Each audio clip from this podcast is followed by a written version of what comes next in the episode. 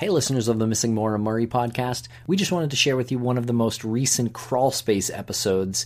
It is about the Brianna Maitland case, and it is with Brianna's old friend Katie. A very interesting uh, take on the whole disappearance. So if you like what you hear, please subscribe to Crawl Space. Also, if you're coming to Crime Con this weekend in Indianapolis, come say hi to us. We will be in Podcast Row with a big crawl space banner, and we'll be talking about Maura Murray with James Renner at a panel on Sunday. And Saturday, we are recording a live episode of Missing Maura Murray. So come join us for that. We think you'll enjoy it. Okay, thank you very much for listening.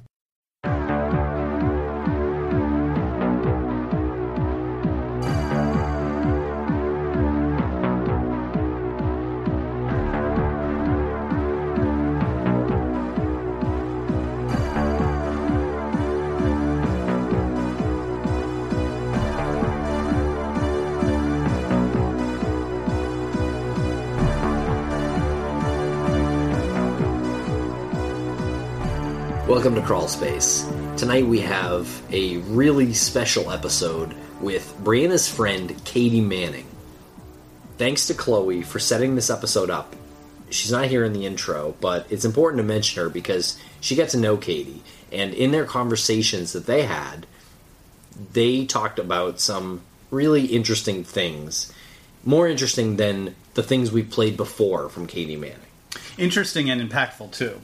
And we've had internal conversations about whether or not this information should go out there. Uh, and and to pretty much use Katie's words, it's it's time. Everyone's fed up. Everyone has has the thoughts and the opinions there, and no one's put it in a public forum. And and it's it's a general consensus for the most part. And it's time someone spoke up. And and Katie's good. She's she's she's really badass about it. She she knows what she's talking about, and and there wasn't a whole lot of uh, ifs and buts in there. Follow us on Twitter at CrawlSpacePod. Thank you very much for listening.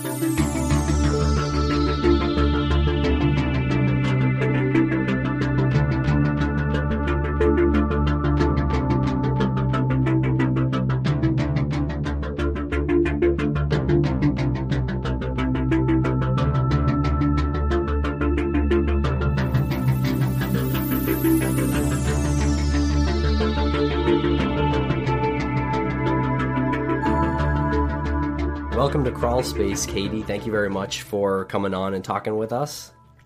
When you first heard that Bree had gone missing, what, what did you think happened to her? Initially, I didn't believe it at all. I didn't. I thought maybe she was just not trying to talk to her parents for a while. Wasn't that the ordinary to do that at that age? So, how long was it before it became an issue? When they launched the first search party, that's when it kind of got more real for me, anyways. I think for me and all of her friends at that point. I remember hearing that they had found her tied to a tree in the woods in Montgomery. And in that moment, it became real. Who did you hear that from? Oh gosh, it was just a high school rumor. I really couldn't tell you who I heard it from first. Okay, so it wasn't the case where somebody was found tied to a tree and there was an emergency that it might be her, and then the body was discovered to not be her. There was actually no body. It was a it was a rumor. Right, right. Do you know who generated that rumor, or was it just?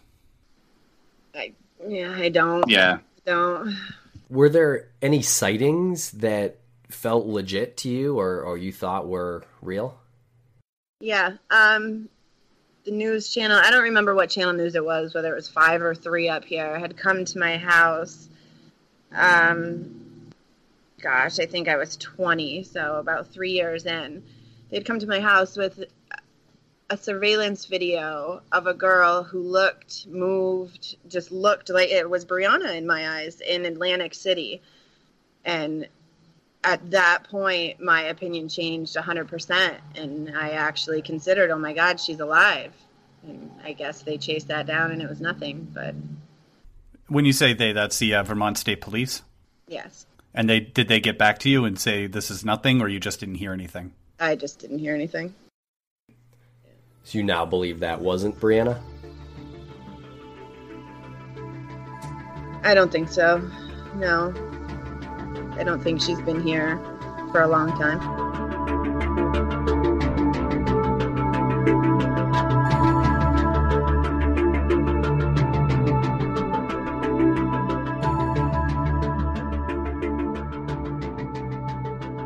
I think I remember seeing an interview with Kellie Maitland where she, I think she and several other people really did think it was her at first too, but I think they were able to to clear up the footage and she saw the woman from a different angle and realized that it probably wasn't her. So that's that was my understanding, but maybe they found some other way to confirm or deny it.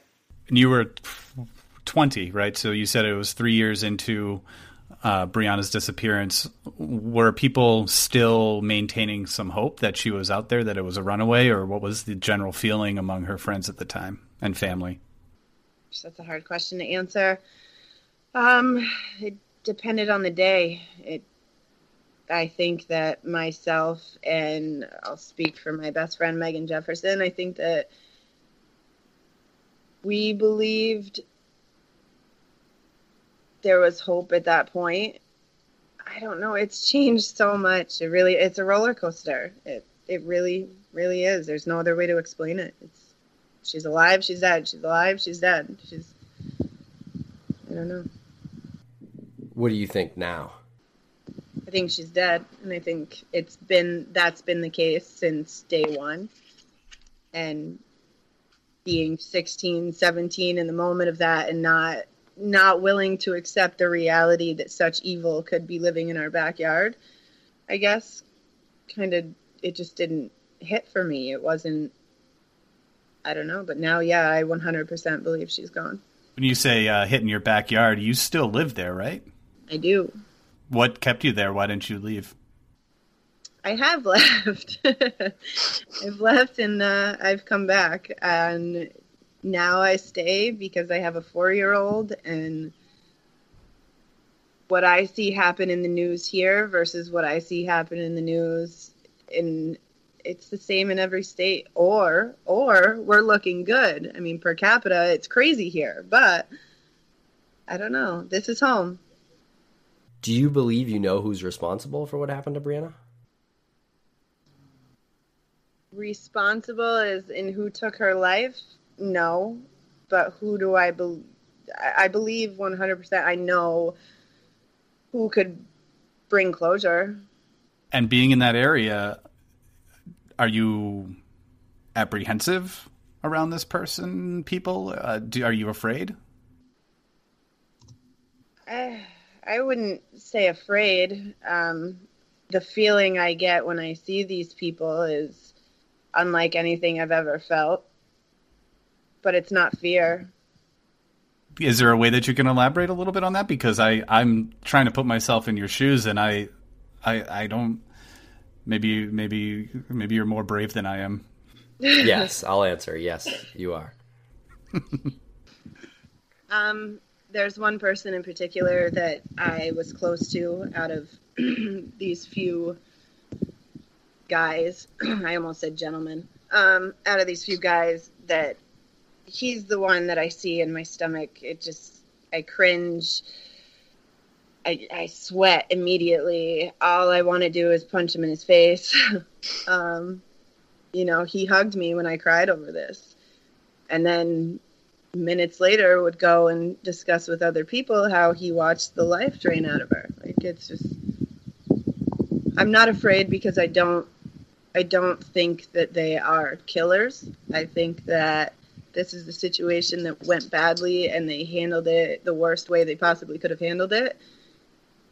And I don't understand how how we're sitting here 13 plus years later and they haven't he hasn't this one person um, hasn't owned up to it in any way shape or form So, what do you think happened? um, i think one way or another how it was brought on i don't know but i think that drugs were involved and i think that brianna consumed more than she should have whether it was by force or by choice I I don't know enough to say, but um, I believe that an overdose is what led to it, and uh, maybe she could have been helped, maybe she couldn't have been. A phone call that should have happened, and they shouldn't have hit everything. And then everyone just freaked out if if she overdosed, and then they freaked out and tried to hide the fact that she freaked out because they were using drugs. That's what I think. Yeah. How long after her disappearance did you become aware of this person's involvement or these people being involved and formulate that theory? The people involved have changed, but the one that I keep going back to is this one person has been mentioned from the second it happened. He's always somehow managed to be in the middle of every theory, it seems. So I don't know. I think I've I've seen it the whole time. I just would have defended him the first few years afterwards. And wow. what do you mean defended him? I thought he was my friend. I I believed his innocence. I did. Um, I was as young and dumb as they came. Why do you think law enforcement hasn't made an arrest? Because they can't. They don't have the evidence. They don't. They can't. They don't have the evidence. They don't have anything connecting the person that you're talking about, other than hearsay, right? Other than I heard him say this at a party, or this person told me that he said this. And I'm sure if the police approach him and ask him, he's going to say no. And at that point, I don't think that a judge will issue any search warrant or any sort of subpoena to do anything to to bring somebody like that in because you only have one shot.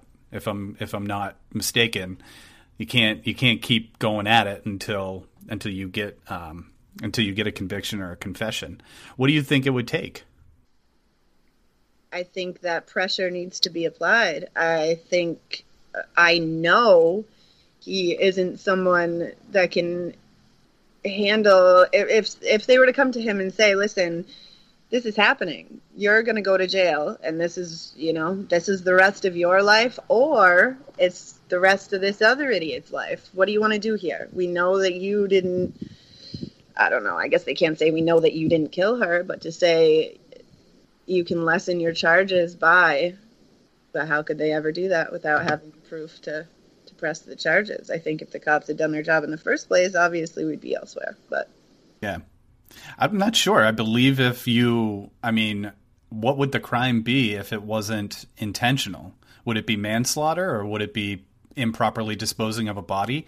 Because maybe these people just don't realize that it's not murder. Would be. I don't know what it would be. If I understand correctly, malice murder there needed there needed to be some sort of intention to kill, and you know the crime that we're discussing right now is not that. Right, you're talking premeditation versus opportunity versus accidental. There's so many different layers there. I'm, I'm, I'm sure.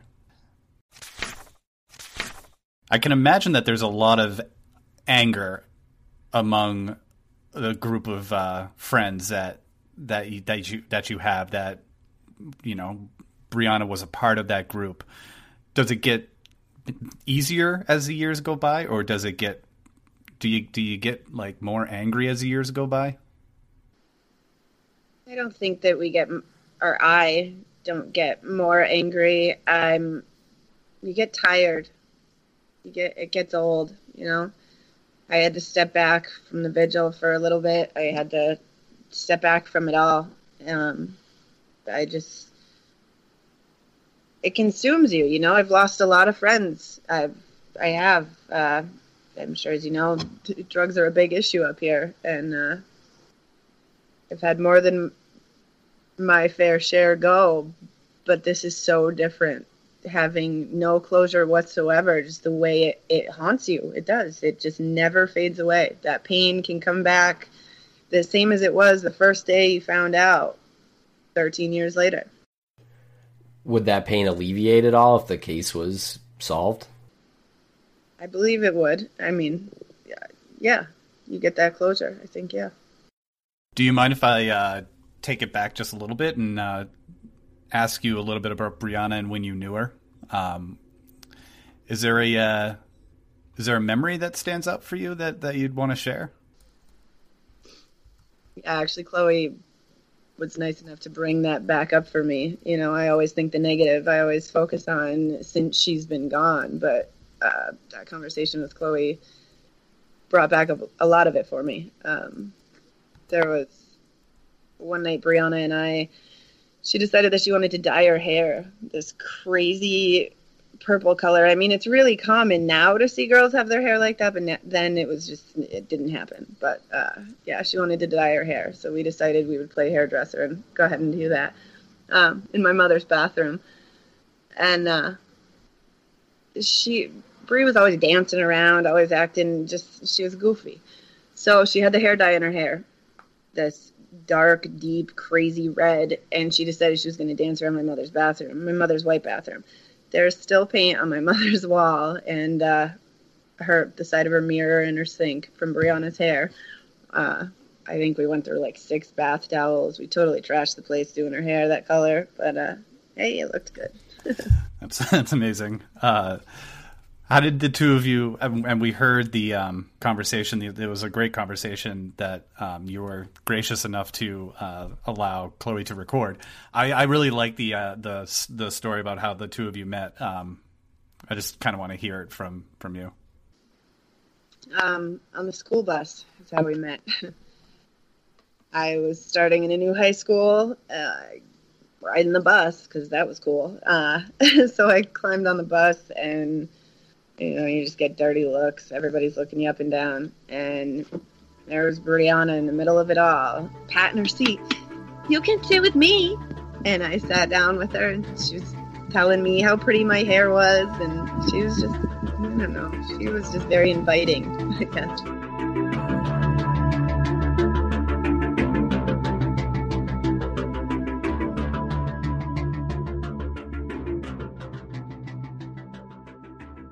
How many people do you think know what what happened? Uh, gosh, I don't know. At least four. Are they all still in the area? Yep.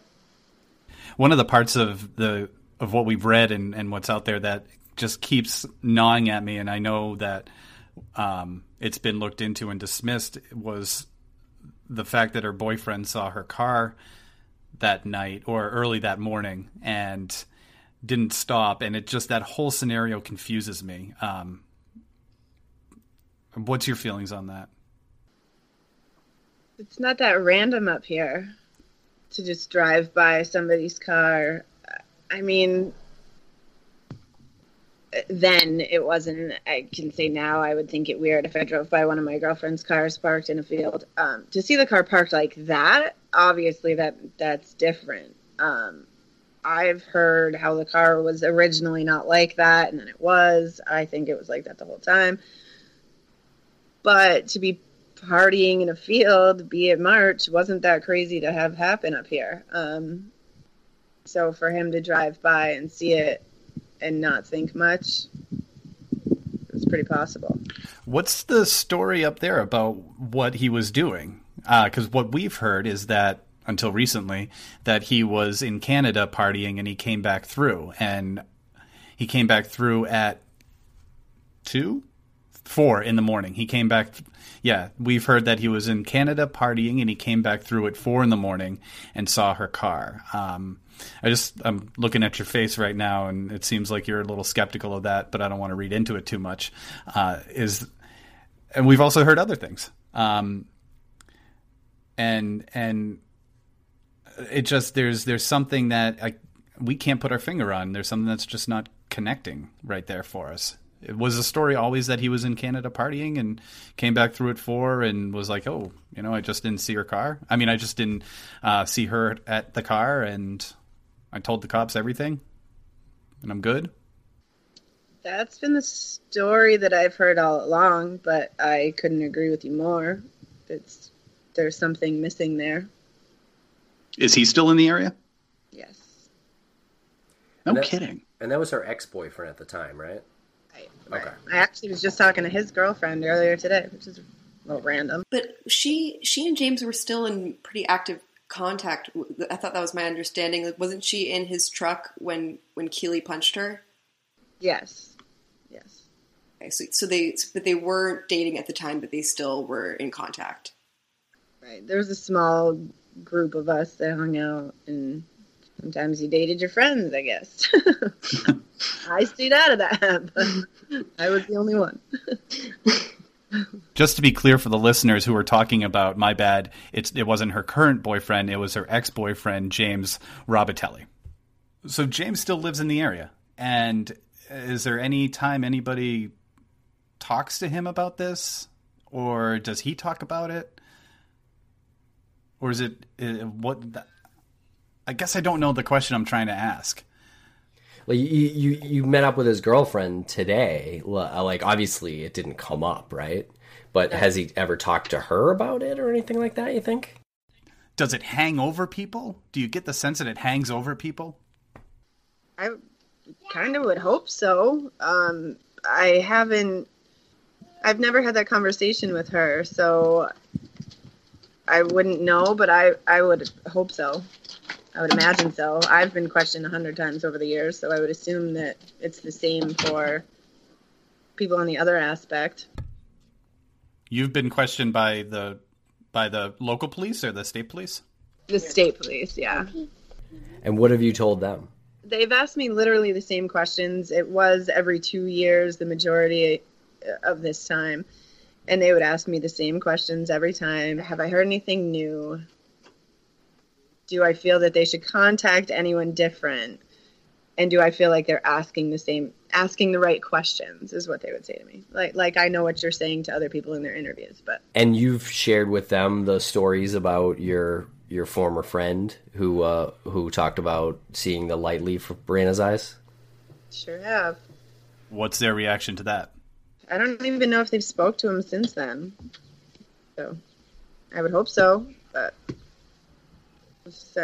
is that is that name like a like a, a name of prominence up there? The person we're talking about is it somebody who you know if if the police like are they above the law up there? I'm trying to figure out is it a small town thing?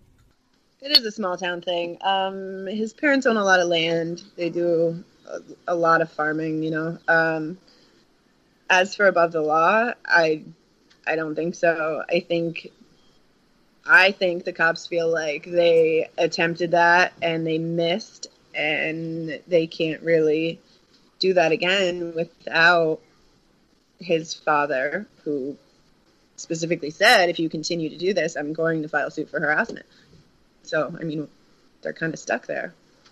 They had uh, drained a manure pit at one of their properties. These people own, that I know of, for right I mean, they're probably within about 10 to 15 miles of each other, but they had only gone to this one property. So when they said, oh, hey, can we, what about this place? They weren't having it. They allowed them to search one. They drained a manure pit. Based on that, they wanted to search more properties. And that wasn't enough to say, hey, it doesn't matter what you think now because I guess right anybody can just have a saw in a manure pit; it could just fall in. That's reasonable enough. No, I guess a judge wouldn't sign off on that. Probably and, not going to find any DNA in it on yeah. it at that point. Absolutely right. Man, that's frustrating. And this is why I asked the question before about do you get more? Ma- I feel like I just like stew on things so much. I get. I, I feel like I my head would explode after 13 years. Mm is that guy's father complicit or is it or is he just unaware of what what uh, is going on with his son? I think he's unaware and that which he's been made aware of he likes to pretend doesn't happen. He's got you know three sons two of which are very successful very different from this one. You know this is his, his black sheep you know? I just learned what this term is, and I was so excited to use it in in a show if we got the opportunity to, um, because we always talk about not doing something just for the convenience of not being inconvenienced. You know, you know, not to inconvenience your life. The cognitive dissonance. It sounds like there's a lot of cognitive dissonance up there. Like you know it, but you don't really because it's going to be too much if it comes out.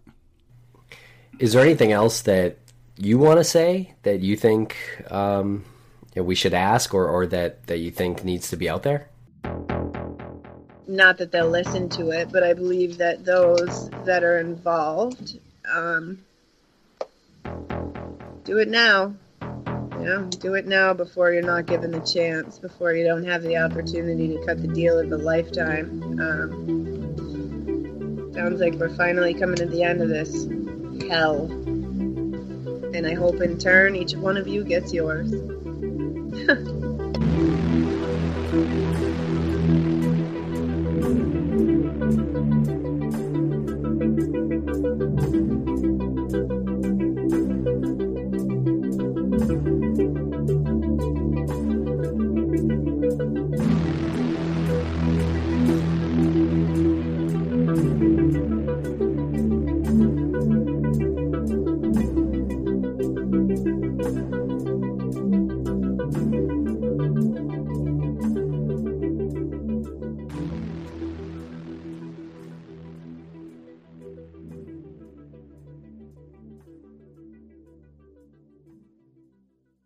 person goes missing, their loved ones often find themselves overcome with worry and grief.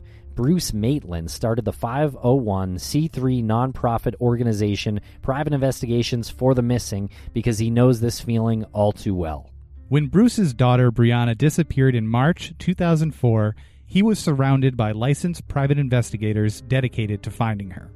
Now his mission is to provide dedicated private investigators at no cost to other families of the missing, desperate for answers but without the financial means. Private Investigations for the Missing needs your help. To read the mission statement, make a donation, and keep up with our blog, visit us at investigationsforthemissing.org and follow us at PI for the Missing on Twitter and Facebook and Investigations for the Missing on Instagram. Because forever is too long to wait.